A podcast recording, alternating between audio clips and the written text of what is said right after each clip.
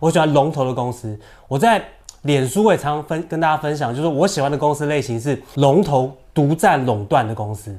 好，那第二个就是它的产品要，当然我我能理解嘛，对不对？要重复消费，最好可以涨价。像今年不是通膨很严重吗？如果这公司它的产品可以涨价，诶，它的毛利就很高，超过三十趴，营业利率超过十趴，股东权益报酬超过十五趴，那这个就是很非常优质的公司。